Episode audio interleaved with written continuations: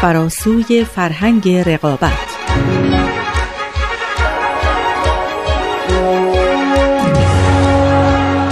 We've literally, as a result, transformed the conditions of our own existence on this planet.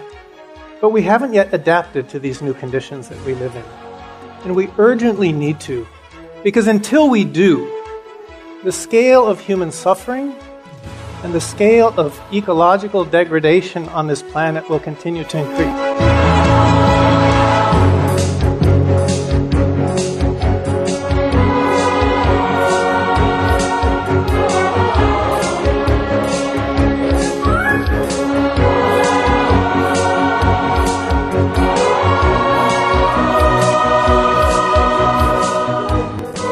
شنوندگان عزیز درود بر شما. از رادیو پیام دوست با شما هستیم و بخش دیگری از مجموعه فراسوی فرهنگ رقابت رو به شما تقدیم می‌کنیم. در این برنامه به بررسی عقاید و نظرات یکی از اساتید دانشگاه پروفسور مایکل کارلبرگ می‌پردازیم و یکی از آثار او به همین نام رو مرور می‌کنیم. کارلبرگ پروفسور در دپارتمان ارتباطات در دانشگاه وسترن واشنگتنه. اما کارلبرگ یکی از اولین پژوهشگرانی است که در مورد فرهنگی فراسوی فرهنگ رقابت و ستیز تحقیق کرده. و ما در این مجموعه به علت جدید و بدیع بودن نظرات ایشون به این کتاب می‌پردازیم. دو میهمان گرامی در این مسیر ما رو یاری می‌کنند که الان در استودیو با ما هستند. جناب مازیار فرهبخش کارشناس مسائل اجتماعی و خانم سارا حامدی دانشپژوه در همین رشته. خیلی خوش آمدید. من هم خیلی خوشحالم که در خدمتون هستم و امیدوارم که بتونیم بحث خوبی رو پیش رو داشته باشیم. سلام منم خیلی ممنونم و متشکر که دعوت کردین دوباره از من و امیدوارم به همراه شما و شنوندگان بحث خیلی خوبی رو پیش داشته باشیم. حتما همینطور خواهد بود. دوستان من آزاده جاوید هستم و از شما دعوت می‌کنم تا در ادامه با ما همراه باشید.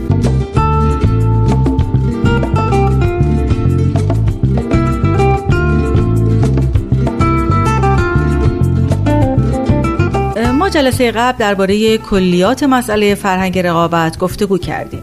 آقای فرح شما گفتید که بخش اول این سلسله مباحث اختصاص به مسئله فرهنگ داره. اگه ممکنه قبل از شروع بحث اول درباره مفهوم و معنای فرهنگ بفرمایید. میشه گفت فرهنگ تعریف داره اونم یه تعریف مشخص که مورد قبول همه باشه؟ البته من ندیدم همچین تعریفی رو که مورد اتفاق همه باشه. و شاید همچین تعریفی ممکن نباشه و شاید ضروری هم نباشه. بله. اما در حد بحثی که ما داریم میشه فرهنگ رو کل میراث اجتماعی بدونیم. کل میراثی هم از مادی، اعتقادی و ساختاری.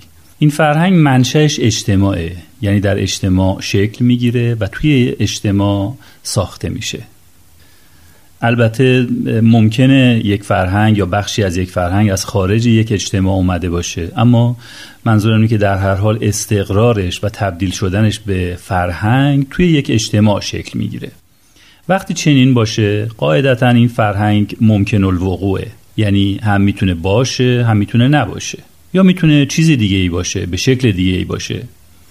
و به همین سیاق بر همین اساس هم می‌تونه ادامه پیدا نکنه. یا بهتر بگم به شکل دیگه ای ادامه پیدا کنه. خلاصه مطلب اینه که فرهنگ تغییر پذیره یعنی میشه تغییرش داد.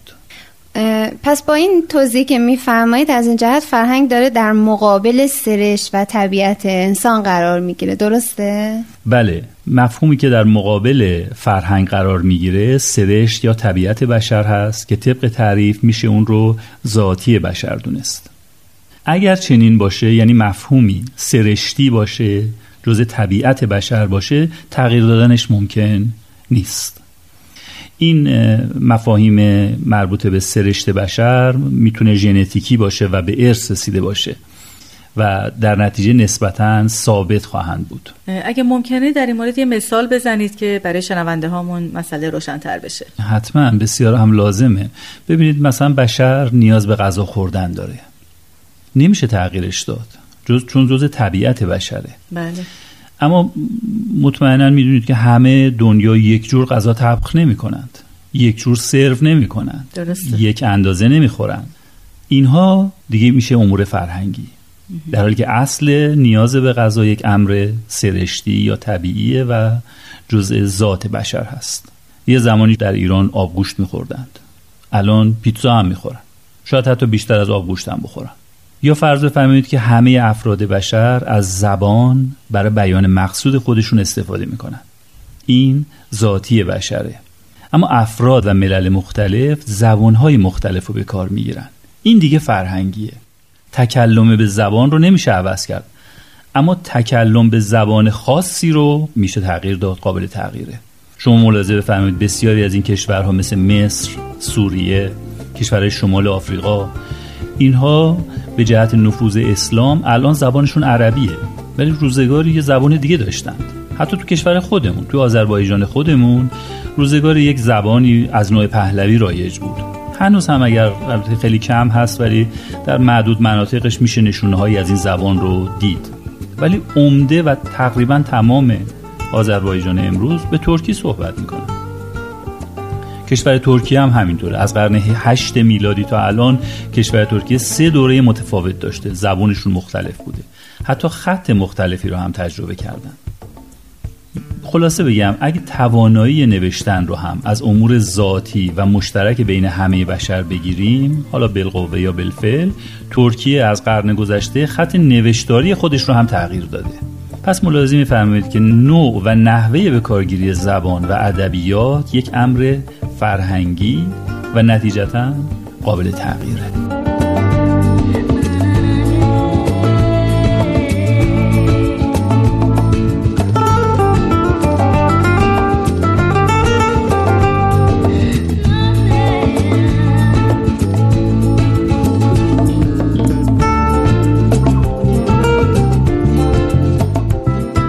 جاوید من می‌تونم یه سال در همین زمینه بپرسم؟ حتما بفرمایید.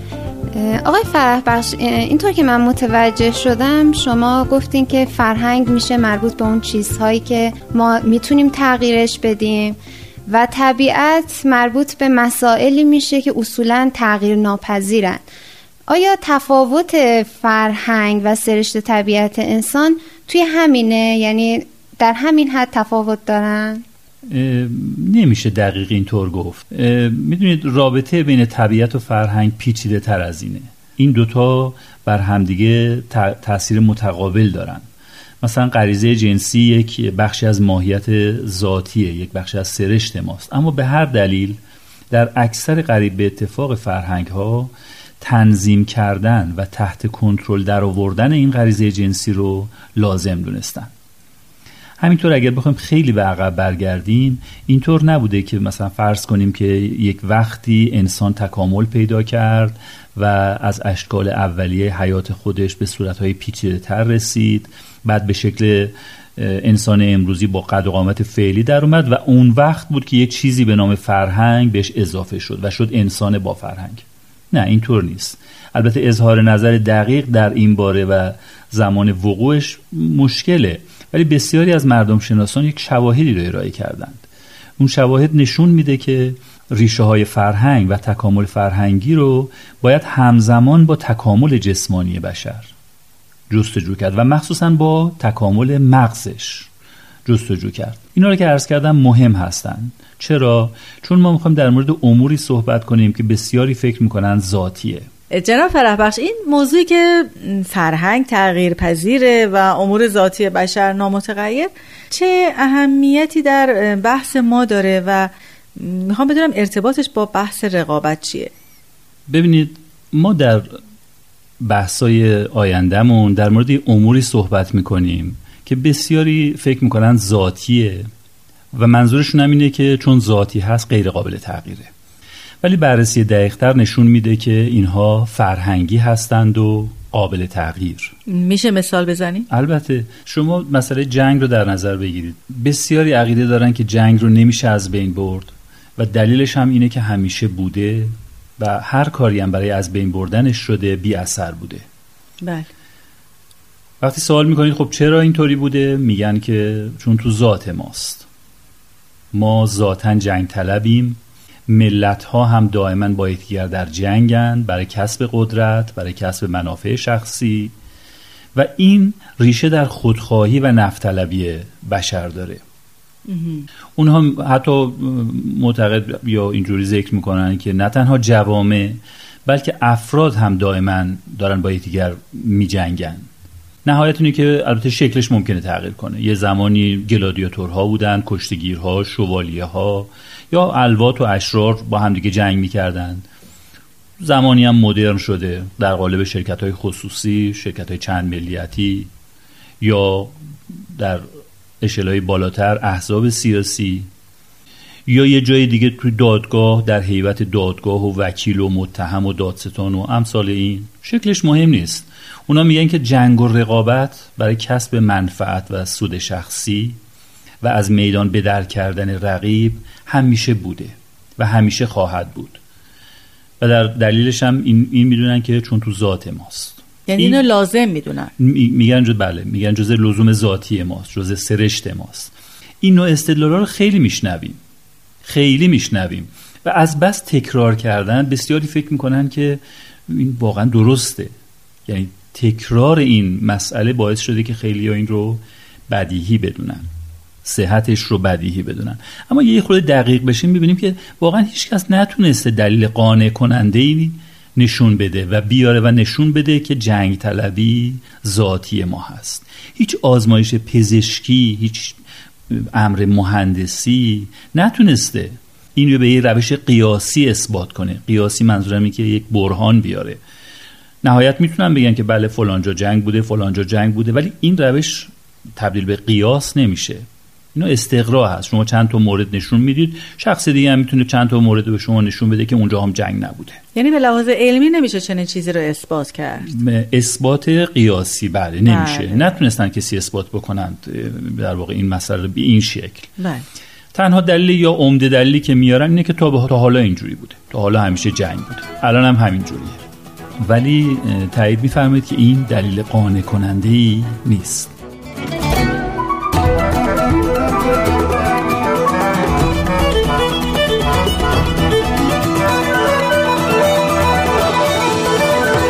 Solving these increasingly complex problems requires the highest degrees of cooperation and collaboration over sustained periods of time between, between people with diverse insights, experiences, talents, and capacities.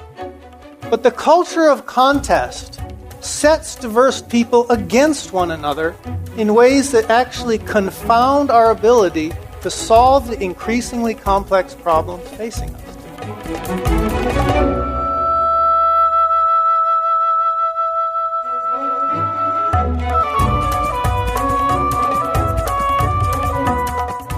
خب همراهان گرامی اونچه که شنیدید بخشی از یکی از سخنرانی های پروفسور کارل بود.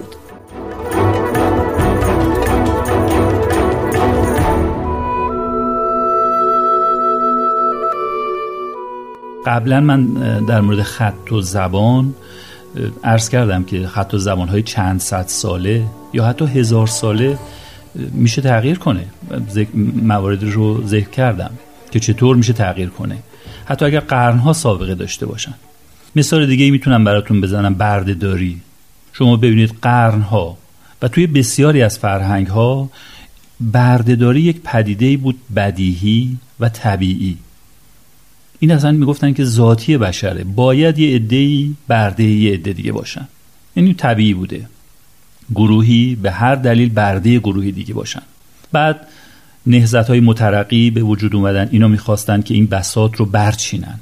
می‌خواستن بردهداری رو لغو کنن. خب اینا اول از همه باید نشون می‌دادن که این یک امر سرشت و ذاتی نیست. این یک فرهنگ بوده. یک امر فرهنگی بوده به هر دلیل به وجود اومده. و چون فرهنگیه بنابراین میشه تغییرش داد. مثال دیگه هم می‌تونم بزنم در مورد زنان. زنان هم قرنها طبقه فرودست جامعه بودند بلکه هزارها. اینو طبیعی می‌دونستند. می‌گفتن اصلا در اصل خلقت اینطوری هست که یک جنسی از نوع بشر ذاتا فرودستره. خب حالا شما فرض بفرمایید که یک عده‌ای می‌خوان بیان مبارزه کنن با این تصور. با این تفکر می‌خوان مبارزه بکنن. اگه بخوان این کارو بکنن اول باید نشون بدن که این یک امر فرهنگیه نه ذاتی نه طبیعی. مربوط به سرشت انسان نمیشه.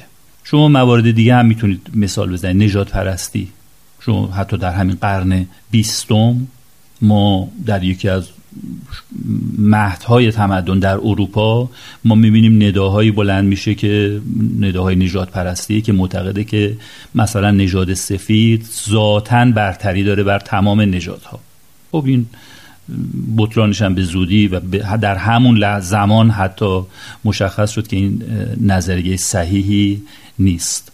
یعنی یک نژادی ذاتا نمی‌تونه برتر باشه بر نژادهای دیگه.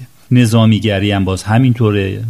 جنگ طلبی همه اینها یه زمانی مثلا نظامیگری معتقد به این هست که باید نظامی بود. باید در واقع تسلیحات نظامی اصل هست بدون تسلیحات نمیشه زندگی کرد و طبعاتی که به این بحث در واقع تعلق می‌گیره. جنگ طلبی هم از همین. ببینید در رأس همه اینها رقابت طلبی و میل ذاتی به قدرت میل ذاتی به قدرتمند شدن برای تسلط بر دیگران تمام اینها جز این مقولات در واقع محسوب میشن.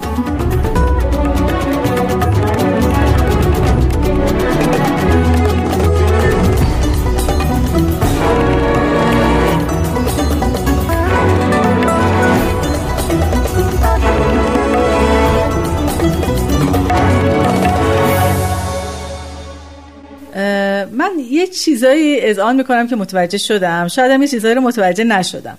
ولی می‌خوام از سارا خانم خواهش بکنم که اگر ممکنه یه نتیجه گیری از بحثای جناب فرح بخش اینجا داشته باشن. بله حتما.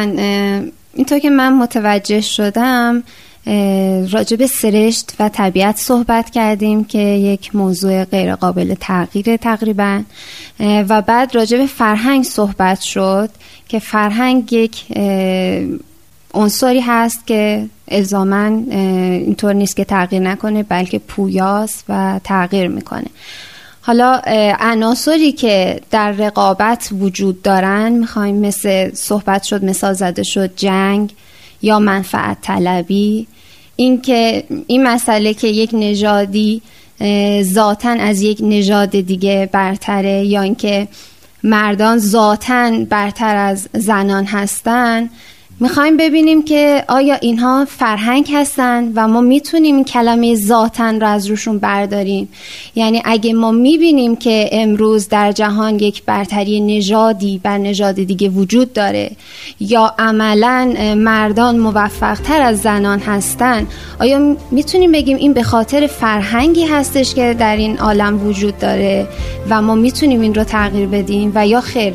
بگیم که اینها همه ذاتی هست و تغییر دادنش هم ممکن نیست.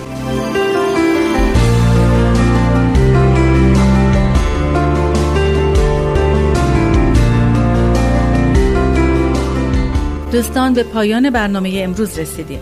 با سپاس از شما و مهمانان برنامه خانم سارا حامدی و آقای مازیار فرح بخش که امروز هم با ما همراهی کردیم.